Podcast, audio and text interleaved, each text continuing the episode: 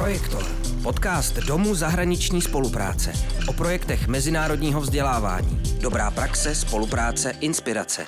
To je podcast Projektor. Co vše obnáší práce kouče a mentora? Měl by každý z nás mít svého kouče nebo kariérního poradce? K čemu je dobrý blockchain? Hostkou nejnovějšího dílu podcastu Projektor byla Jana Klekar, mentorka, lektorka, koučka, manažerka strategických projektů a odborná garantka pro kariérové poradenství a podnikavost. Rozhovorem vás bude provázet Martin Dobeš, konzultant pro inovace a podporu ve vzdělávání a expert projektu EPALE. Dobré odpoledne. Dnes zde vítám mého milého hosta, kterým je paní Jana Klekár. Dobrý den, Jano. Dobrý den, Martine, děkuji za pozvání. Jana Klekar působí jako odborná garantka pro kariérové poradenství a podnikavost v Praze. Zároveň je mentorka, lektorka, koučka, manažerka strategických projektů. Původně je z korporátního prostředí, eh, předtím deset let žila v Anglii a myslím si, že o tom budeme mluvit. Vy jste se velmi inspirovala tou Anglií, mm-hmm. zároveň jste tam studovala i vysokou školu. Eh, své zkušenosti pak několik let uplatňujete při práci se startupy, to je velmi zajímavé, a kromě toho i ve školském prostředí, eh, kde školám pomáháte se strategickým rozvojem, eh, vytvořením leadershipu, prostřední management a rozvoj leadershipu kompetencí nejen uvedení škol. Vy jste vlastně už šestý, eh, šestý host u mě a eh, všichni ti hosté měli jednu věc společnou. A tím bylo to, že nikdo z nich nebyl jednostranně zaměřen a všichni vlastně prošli mnohačetnými jako záhyby, meandry života, nejenom profesního, ale i osobního. Zdá se, jako by vlastně eh, tahle věc, ta, jako ta rozmanitost, byla jakousi devizou, že vlastně jakoby velmi ovlivnila ty lidi. Jak je to u vás? Jak to vidíte? Myslíte si, že právě ta rozmanitost a to, že jste původně jakoby z různých prostředí, profesních i osobních, že vám nějak pomohla v životě profesním? Děkuji za dotaz. Já mám takový trošku melancholický moment, se musím přiznat. Eh, zkrácená odpověď určitě ano ale byla to trošičku vyzývavá cesta, protože si vybavuju moment, kdy jsem právě byla v Anglii, kde jsem měla jedinečnou příležitost v korporátním světě v podstatě vyzkoušet všechny, všechny oddělení, kromě finančního, který mě ani nelákal. A zároveň si projít programem, který umožňoval mě studovat v tom zahraničí, protože v Anglii je to drahé, to vzdělání. A nejenom, že mám vysokou školu, ale já jsem předtím tam dělala jakoby ekvivalent tady maturitních zkoušek v těch programech tak eh, jsem tam trošičku měla takový moment, jo, a kdo vlastně jsem, protože jak jsem přešla z jednoho oddělení do druhého, opravdu jsem byla všude, kromě toho finančního, tak eh, jsem se srovnávala s mými kolegy, kteří byli ty specialisti a odborníci. Říkám, ty a co já budu dělat? A i ty otázky jsem dostávala. A co budeš dělat ty? Kdo jsi? A já jsem neměla tu odpověď. A trošku mě to přišlo, říkám, ty a co teď? Takže teď eh, s odstupem nějakých deseti let, eh, ono teda to nějaké uvědomění přišlo dříve, ale já jsem za to strašně ráda protože bych nebyla tam, kde jsem, bez této zkušenosti. Eh, nejenom teda, že mám tu pracovní zkušenost té Anglie, kde jsem poprvé eh, nějakým způsobem přičichla eh, k práci na tvorbě inovačních propozic a mentorování startupů. Zároveň jsem tam měla možnost jakýmsi způsobem rozvíjet sebe přes ty různé kurzy a vzdělávací programy, co mi nabízel ten zaměstnavatel. A já teď i po deset, není to zase ještě deset let, je to sedm let, co jsem zpět, pořád z toho benefituju. Pořád uh, jsem jakýmsi způsobem krok napřed v tomhle a předávám to dál těm lidem tady, kterým mentoruju, koučuju nebo lektoruji. Čerpám z těchto zkušeností, ale hlavně z čeho nejvíc čerpám, tak je moje zkušenost s leadershipem tam až nyní docenuju vlastně, jaký jsem tam měla své nadřízené a opravdu to jsou lidi, který označuji jako lídry. Šli mi příkladem. A v této mantře jsem pokračovala i po návratu, kdy přes nějaký osobní věci, kdy jsem měla velmi špatnou rakovinu, bojovala jsem se životem. A to byl bod, který mě zastavil a řekla jsem si, něco musím změnit. Takhle to dál nejde, něco je špatně. A podívat se sama na sebe, vyhledala jsem terapii. Začala jsem eh, studovat psychologii, mě to vždycky lákalo, ale konečně jsem se našla tu příležitost, takže mám psychoterapeutický kurz tříletý, kde jsem objevila koučování. A tam jsem zjistila, že přes ty mé zkušenosti, ať už pracovní nebo osobní, tak, co mě láká a jak já už na sobě pracovala, zaměření se na pozitivní budoucnost. A to je to koučování, to tam vidím. Takže tam jsem se našla, začala jsem se dále rozvíjet. Všechno začalo jako koníček. Opravdu přísahám Bohu, všechno, nebylo to promyšlený, že je tam nějaký plán. V té době jsem byla ještě v korporátu a věnovala se Customer Experience, tehdy hodně nové téma v České republice. A pak přišly příležitosti, já začala říkat ano a dneska tady sedíme a bavíme se o mých zkušenostech a jak eh, všechny tyto zkušenosti vlastně z té různorodé sféry, jak je využívám. A přesně jak říkáte, není to jenom z té profesní kariéry, že jsem měla nějaké pozice v té organizaci, v tom korporátu, ale i co jsem dělala jako koníček. A to, že zrovna dneska k vám přicházím z prezentace na konferenci kariérových poradců, kde uplatňuju storytelling. Já jsem se zamilovala storytelling. Prostě miluju storytelling. A před deseti lety mě byste na pódium nedostali. Absolutně ne. ne neprezentovala bych ale měla jsem skvělé školení v té organizaci v té Anglii. A ty principy, eh, ten kolega, který to vedl, tak vydal i knihu a ty principy dostávám i sem. A předávám je, jak mohu. S tím, že jeden na jednoho je menší dosah, takže se snažím i nějakým způsobem skupinově, v rámci lektorování, lektoruju v MBA programech, vytvářím i nové koncepty, protože jeden největší dar, co jsem měla, já jsem do Anglie odjela bez znalosti angličtiny. A naučila jsem se to v angličtině. On, když člověk tam žije, tak mu nic jiného nezbyde. Ale já teď hledám ty vzory v zahraničí, protože oni tam jsou napřed. A tím, že tady ta angličtina pořád ještě není tak jako dostupná v těch cílovkách, se kterými pracuji, tak já jim můžu být jakýmsi zprostředkovatelem, jakýmsi průvodcem, přinášet ty informace, ty vize, ty inspirace tím, že vlastně přenáším ty témata do těch našich setkání nebo workshopů.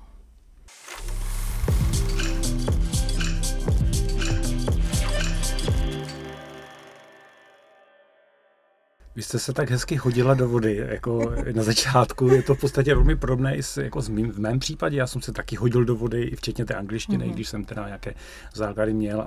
A vlastně také mě docela ovlivnilo třeba moje návštěva ve skandinávských zemích, kde to jako mnoho, mnoho těch věcí jsou tam hodně napřed. Mm-hmm. Takže to máme velmi podobné jaksi meandry.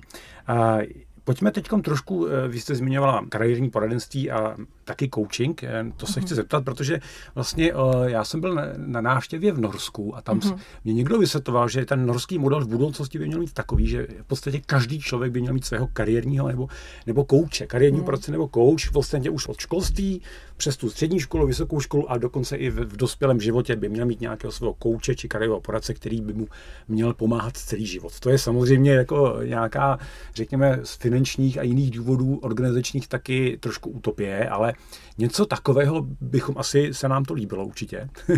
Můžete říct jako, Protože tak, když se řekne coaching, tak spousta lidí e, tam má takovou jako rovnici, nebo spíš e, takovou abst, e, jako srovnání, že to je něco, něco pro manažery, něco pro mm. jakoby ten špičkový top management, ale není to pro obyčejného člověka, když to řeknu takhle.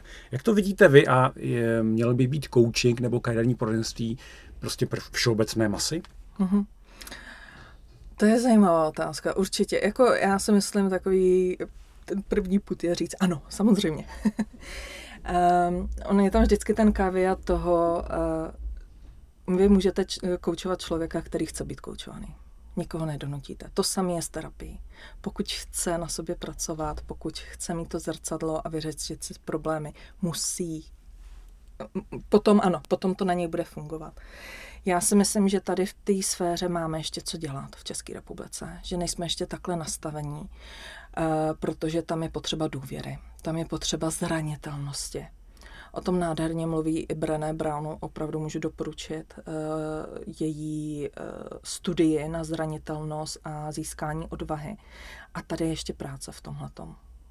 Um, já osobně jsem zastáncem toho, že pokud to člověk nepotřebuje reaktivně, protože nemá traumata, tak mít terapie. Já jsem se dostala z pozice toho uh, reaktivního, že řeší nějaký svoje situace. Ve finále věřím, že něco se muselo dělat, aby člověka to dostalo k tomu, že měl tu rakovinu. Předtím bylo vyhoření. Já jsem si prošla vyhořením. To mě nezastavilo. Mě opravdu zastavila až ta rakovina. A ještě, že tak. Takže jeden eh, člověk, eh, pro mě inspirace, se mě zeptal na pohovoru rakovina fuck up nebo thank you? A říkám, jak to myslíte? To záleží na úhlu pohledu. Já říkám, v tomhle konceptu thank you. Protože já si to nedovedu představit, ten člověk, jaký jsem byla předtím versus kde jsem teď. A opravdu jsem za to vděčná, ať to může znít morbidně, ale ve mně to něco změnilo a posunulo mě to dopředu a snažím se jít pořád dopředu a snažím se to předat i dál, vlastně nějaký to moje uvědomění a nějaký ty poznatky těm lidem, kteří chtějí samozřejmě. Takže za mě, já, ten norský model zní opravdu skvěle. Bylo by skvělé, kdyby jsme to sem dostali. Uh, určitě mějme to aspiraci, ale bude nám to chvilku trvat. Protože jednu věc, kterou já setkám teď v poslední dvou letech se věnuju koučování na školách, takže vedení škol, ředitele i pedagogové a kariérní poradcové. A my ještě, a to nemyslím vůbec špatně, ale je to reflexe toho, kde jsme jakoby na té cestě, neumíme přemýšlet koučováním. Takže já nejsem čistý kouč, oni nedoká, nebo mají problém, když dostanou otevřenou otázku, tak být s tou otázkou a zamýšlet se nad tím a vytvářet svoje názory a mít tu sebe reflexe. Proto já mám trošičku hybridní model. Já jsem spíš takový coach, který tam dává mentoring k tomu, aby se netrápili. Potřebují, jednak to bylo nějak daný tím projektem, že tam byl limitovaný čas, ale zároveň tam využívám ty znalosti z toho psychoterapeutického výcviku, který mimochodem je tady v Praze celoživotní vzdělávání na Pražské škole psychosomatické studii. Takže eh, z tohohle úhlu pohledu eh, nějakým způsobem netrápit je, že prostě dělá to čistě, ale přijít jim trošičku vstříc. Oni totiž tam je strašný stigma, jak jste říkal, ty manažeře, že je to dostupný jim. Já to nějakým způsobem neodsuzuju, prostě tam jsou určitý psychologický uh, situace, kdy ano, oni potřebují nějaký ten level a teď nějaký statut tam je, tam i hraje uh, tu roli a tak dále. Uh, na první pohled se může zdát, že finančně ten coaching je nedostupný, že to stojí víc, co se týče, kolik dám za tu hodinu. Na druhou stranu, pokud opravdu si setkáte s tím, jednak každý coach, který je certifikovaný a se kterým jsem se potkala, že jsou pod institucí jak ICF nebo IMCC, ty mezinárodní uh, organizace, které združí kouče, mentory a tak dále, tak nabízejí seznamovací hodinu zdarma, aby zjistili, jak ten člověk pracuje. Protože já říkám, že musíte políbit několik žáb, než najdete prince. To, patří, eh, to rozhodně platí v terapii já jsem měla asi pět různých terapeutů, než jsem našla ten, toho, kterýho mám nyní už dlouhodobě. A to samé je koučování. Já jim vždycky zdůraznu, neberu se to osobně. Ono to je totiž obou strany. Mně totiž ten klient taky nemusí sedět z nějakého důvodu.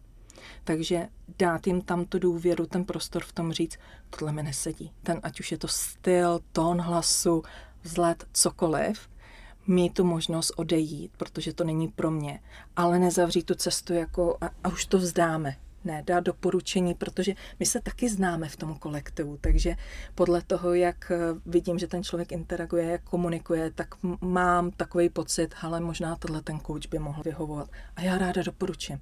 Pro mě je důležitý to, že on najde to, co potřebuje. A takhle to hodně vnímáme v tom EMCC, kde teda jsem členkou. A z tohoto důvodu, ano, jsou tam nějaký předsudky, co si budeme nalhávat. Eh, jsou tady i lidi, kteří jsou koučové nebo průvodci tím životem a nemají to vzdělání. Já opravdu spíš podporuju to, aby se lidi zaměřili na to, kde mají aspoň základní výcvik. Pokud jsou členy jedné nebo druhé organizace, tam je kladen důraz na sebereflexi a seberozvoj. Tam jsou jasně stanovené podmínky, kolik hodin ročně se vzdělávat, přinášet nová témata a tak dále. To je kontinuální proces a on je reflektován nějak v té ceně. A upřímně, ono je to velmi náročný Protože dvě hlavní dovednosti v tom koučování jsou naslouchání, aktivně naslouchání. Do toho spadá i nehodnocení toho, s čím přijde ten člověk. A to druhý téma je opravdu dát trefnou otázku, která vyvolá jako ten aha moment. Ne každá otázka je aha moment, ale aby to něco dalo tomu člověku, aby tam byla ta reflexe, aby se posouval dál. A ono to je docela hodně práce. Je to hodně energie. Já třeba vím, že můj limit je tři setkání denně max a maximálně tři dny v týdnu pro představu. Hmm. Protože je to vyčerpávající. Opravdu dávat sebe stranou, abych tam byla pro klienta a abych mu byla co nejlepším průvodcem v tom tématu.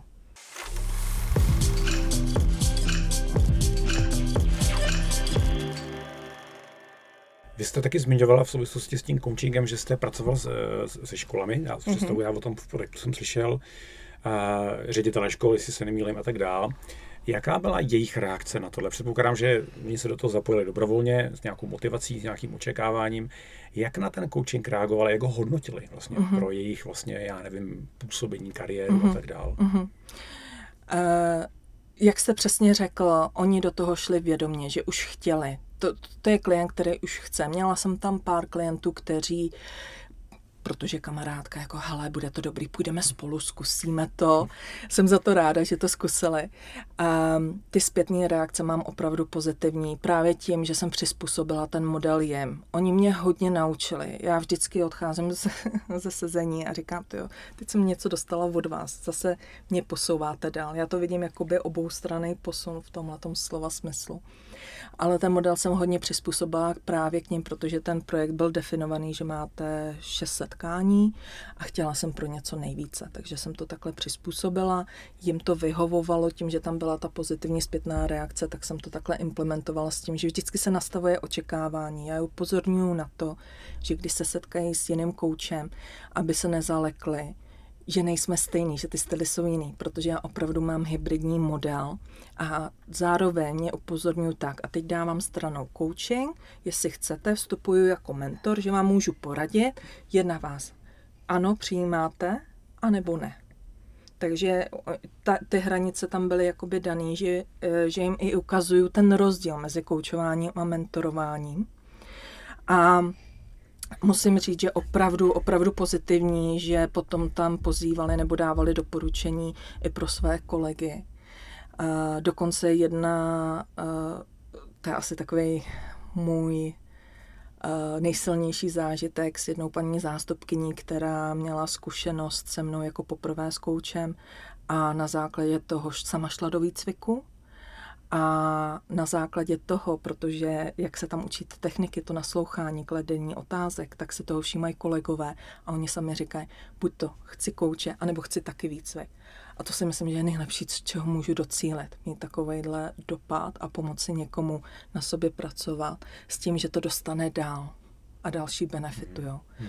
Takže eh, hodnotím to velmi pozitivně co si budeme nalhávat, byly taky zkušenosti, kdy třeba jsme si nesedli, takže jsem doporučila kolegu, to prostě tomu patří, to je absolutně v pořádku. A já, co bych chtěla, nebo moje taková vize, ambice eh, tady je jít o krok dál. A to jsou supervize. Supervize do škol, supervize ke kariérovému poradenství, kde není a myslím si, že to je nástroj, tam je ještě větší stigma, protože učitelé vnímají, že to jsou ty dozorci a že kontrolují, protože supervize, že jo, to slovo, co, co znamená.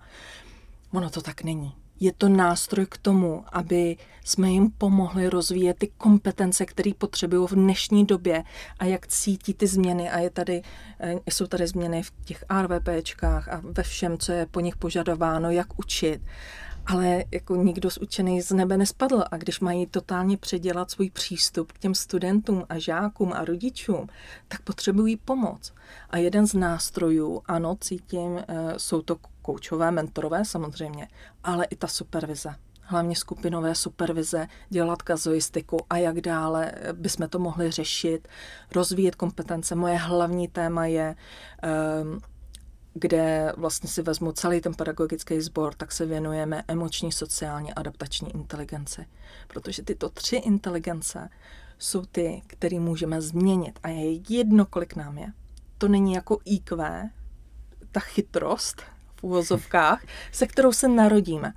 Ale emoční sociální inteligence, už i z toho korporátu víme, že je nadřazená tý IQ a to jsou to je takový ten recept pro ten leadership a dostat to k těm lidem, kteří mají dopad na ty děti kteří můžou předat tyto informace a rozvíjet tyto kompetence, protože v rámci školy my se bavíme, nebo vzdělávání, my se bavíme o řešení problému, o flexibilitě, o kreativitě, ale tohle všechno spadá právě do těchto inteligencí. Takže jednak získat povědomí, co to vůbec je, dát to do toho konceptu těch inteligencí, otestovat si to, vědět, kde jsem, ale zároveň vidět, dobře, takže v té e, e, adaptační inteligenci mám nižší skóre na tom, e, na vlastnictví, což je braní zodpovědnosti. A konkrétně pracovat s nima na tom. A co to znamená? A jak to můžu rozvíjet? Protože oni v tuto chvíli nevědí vlastně, co to vůbec je, ta emoční inteligence nebo adaptační, na to, jako jak ji rozvíjet, co s ní pak dělat, když už mám tu informaci. A my ve finále chceme tohle, aby oni předávali těm dětem. Pokud oni neumějí to sami na sebe aplikovat, tak jak po nich můžeme hmm. chtít, aby to dávali dál. A tam právě vnímám ty supervize, že by mohly hmm. i pomoci. Já mám takovou zkušenost, teda ne samozřejmě osobní, mm-hmm. protože jsem nikdy ne, ve školství jako nefungoval, ale pomáhal jsem v minulosti školám, které měly výraznou sociální jako zátěž, břemeno, mm-hmm. segregované školy, například školy, které měly hodně romských dětí nebo dětí s handicapem a tak dále. Pamatuju si na jednu paní ředitelku, nebudu jmenovat mm-hmm. samozřejmě, pamatuju si, že mi říkala, že pro ně je supervize to absolutně nejdůležitější, protože je to mimo jiné prevence k tomu vyhoření, o kterém jste taky mluvila. Jo, že ona, jako to je velmi stresující, ty školy za to většinou ani nemohou, ano. že prostě se nachází někde v nějakém místě, kde je opravdu jako větší koncentrace dětí z těchto těch jako sociálně stížených podmínek tak pro ně je supervize strašně důležitá. Mm-hmm. I ta skupinová, i ta individuální, v tom, aby dokázali vůbec fungovat. Jo. Takže, mm-hmm. takže to potvrzuje to, co říkáte, ano.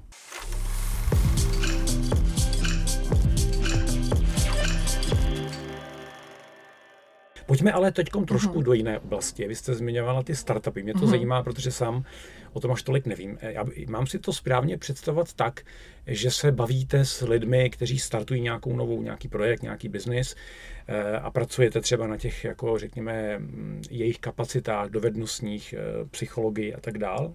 Nebo jak si to mám představit tedy?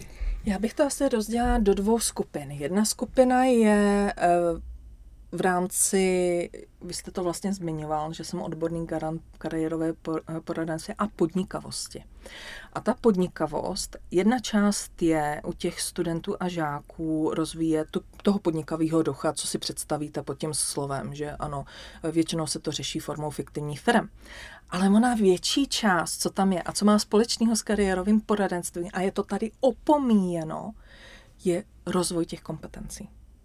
A to je z, toho školský, eh, z té školské řady, takže pracuju, eh, ať už je to ve spolupráci i s JA Achievementem, který jsou zaměření na fiktivní firmy, eh, tak pro ně nějaké školení nebo jdu do výuky právě na tu podnikavost a specifické téma rozvíjet vlastně jejich fiktivní firmu a teď učit se, jak se vytváří strategie nebo jak rozdělování rolí a přinášení vlastně z toho ven, venkovního světa, kde mám větší zkušenosti několika leté, eh, co je tam tak, jakoby, aby získali lepší představu, co v té roli je potřeba eh, jaký dovednosti spíše, na co se zaměřit a podle toho si zvolit tu pozici. Ale pak je ta druhá část vyloženě startupy, kdy už to nejsou teda lidi a teď mám nějaký nápad, to vyloženě nemám, tam mám jakoby dva klienty, kde se o tom bavíme, ale spíše to zaměření, že oni mají nějakou už rozjetou propozici, nějaký biznes a já tam přináším ty témata toho vytváření těch struktur nebo rozvíjení kompetencí a je to z dvou rovin. Jedno je právě eh, ta osobnostní rovina jako lídr, a ta druhá rovina je ta biznesová, jako biznes. A rozvíjet ten biznes dál. Takže ať už to je vytvořit si strategii, tohle je třeba, trošku odbíhám zase zpátky do škol, ale uh, hodně často se setkávám v těch školách, kdy řešíme ten, právě tu strategickou část, tak představa, jak se vytváří strategie na pět let, že se dělá dlouhodoba a pětiletka není až tak dlouhodoba, to je spíš ta středně doba, ale tohle jim přináším, že i tyhle ty mezery tam jsou a to není jako, že je něco špatného, prostě nevědí. Oni nevědí, co nevědí, takže tam přijdu, abych jim ukázala, jak to funguje, jaký nástroje můžou pomoci. A jsem spíš konkrétní praktický člověk. Já nerada dělám třeba svodky, pokud ji nepotřebujou. Co konkrétně, co od toho očekáváte? A to samé je s těma startupama. Hodně pracuju, my v Pardubickém kraji máme spolek podnikavé ženy, takže ženami vedené startupy, které hodně často uh, právě na mateřské dovolené nebo rodičovské, tak uh, začnou přemýšlet, chci více trávit času s dítětem, že by rozjeli podnikání, takže to je docela časté. A přináším jim nějaký ty témata, která by jim mohly, mohly pomoci. Takže hodně jsem inspirovaná třeba Simonem Sinkem a hledání svého proč a nekonečná hra, eh, což jsou i české knihy, a nebo právě ty, ten, ten psychologický pohled na ten osobnostní růst a tudíž i profesní růst, protože oni to mají hodně propojené. Protože nám čas ubíhá, bohužel, tak budeme asi ještě poslední otázku. Já jsem totiž četl rozhovor s vámi na, na, na naší stránce Epale s kolegyní tedy a tam jste napsala, cituji, Budoucnost bude pravděpodobně více decentralizovaná, založená na blockchain technologii a bude mnohem více závislá na umělé inteligenci, než si mnozí z nás dokážou představit. Tak, to jsem o sobě zní jako, jako proroctví teda. Ale přece jenom ne každý úplně zatím vidí to, eh, co asi vy. Zkuste nám vysvětlit, eh, co jste tím myslel. Teď mám na mysli hlavně uh, ta decentralizace, tomu rozumím, tomu asi rozumí většina lidí, pojďme k té blockchain technologii. Já se tím, tím blockchainem trošku zabývám mm-hmm. a mě zajímá, jak si to představujete vy, jak, jak ta blockchain technologie ovlivní naše profesní nebo osobní životy, v jakých směrech. Mm-hmm. No pro mě zrovna včera jsme měli kulatý stůl uh, mezikrajový na téma kariérového poradenství a jedno téma, na kterém jsme se shodli, co nám strašně chybí, jsou data jsou informace. My absolutně nemáme přehled o tom, když dítě eh, jde ze základky nebo i speciální, nějaký specializovaný školy, ať už je to jazyková nebo jakýkoliv jsou, potom jde na střední. Co když přestoupí? Tam se klasifikuje jako odchod, ale on je to přestup. My nemáme zmapovanou vlastně tuhle cestu toho studenta, to, co studenta, člověka protože bavíme se o celoživotním vzdělávání. Ano, to, že dodělá maturitu, nebo třeba pak má i vysokou školu a my nevidíme ty propojky, že třeba s chemičan, mimochodem já mám střední chemickou, já mám aplikovanou chemii vystudovanou. absolutně nevím, kromě toho, že alkohol se váže na tuky, což je i praktická věc, tak vůbec nic nevím. Takže vůbec nemáme zmapovaný tu cestu a z toho dělat nějaký analýzy, nějaký data, které můžeme používat. Tam právě vstupuje to AI, kde bychom tohle měli podpořený, ať nám to zmapuje. Může dělat analýzy, diagnostiky. Ale další věc je potom, a co budou dělat? A sledovat to v čase aby jsme si udělali nějaký závěry, protože naše příběhy, to jsou nejlepší data, co tady máme a my to nezbíráme a nemáme ani možnosti, jak to sbírat. V Anglii například to dělají uh, dotazníkovým šetřením při uh, sčítání lidu. Dělá se to pravidelně, dává to smysl to tam mít. Samozřejmě, když je to digitální bonus. Co se týče toho blockchainu, mně se strašně líbilo na té univerzitě, ehm, co jsem studovala v Anglii, tak eh, to je Open University, což je eh, online univerzita. A oni tam mají jeden titul zajímavý a ten se skládá z toho, tam jsou jasně daný pravidla. Jestli chcete dokončit první ročník, potřebujete tolik bodů a jsou tam definované kurzy, eh, že spadají do této kategorie a mají tento počet bodů. A vy si můžete vybrat cokoliv chcete. Takže jestli mě zajímá psychologie, tamhle se vezmu psychologii, tamhle se vezmu programování, tamhle se vezmu marketing.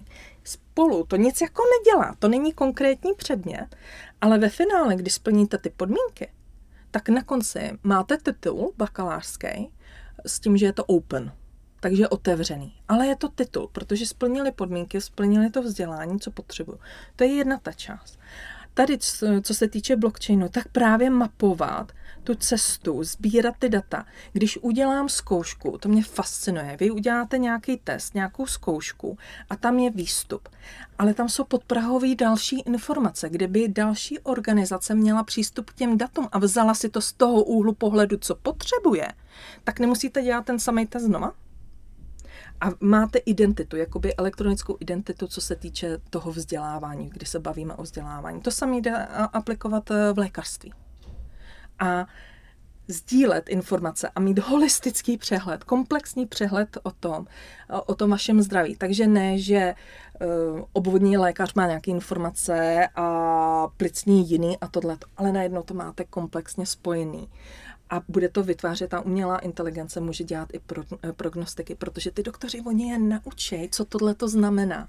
A oni pak udělají ty analýzy a můžou spočítat statisticky, jaký tam jsou rizika a tak dále. Takže tohle to i ve vzdělání. A to vzdělávání určitě i ve smyslu toho, že nám pomůže i diagnostika. To, AI, ty nástroje už nyní existují.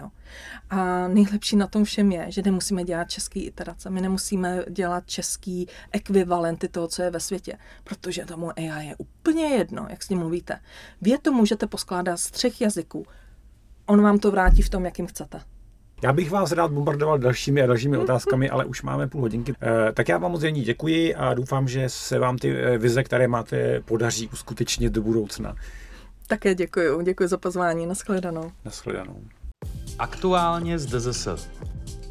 Blíží se termíny pro předkládání žádostí o podporu projektů v programech Erasmus Plus a Evropský sbor Solidarity. Pokud byste chtěli vyslat své zaměstnance na job shadowing nebo na školení do zahraničí, případně byste rádi umožnili vyjet do zahraničí studentům vaší školy, právě teď je ta chvíle pro psaní návrhu projektu. Na webu dzs.cz najdete termíny výzvy pro rok 2024 a také řadu seminářů a individuálních konzultací, na kterých vám naši odborníci poradí, jak napsat kvalitní žádost vyšlo zimní číslo našeho čtvrtletníku Mozaika, které se věnuje tématu motivace k celoživotnímu vzdělávání. Dozvíte se, proč je motivace zásadní pro další vzdělávání dospělých a jaký zájem učit se nové dovednosti mají Češi v porovnání s jinými národy. V rubrice Jak na to zjistíte, jak vzdělávání dospělých podporuje evropský program Erasmus Plus nebo online komunita EPALE.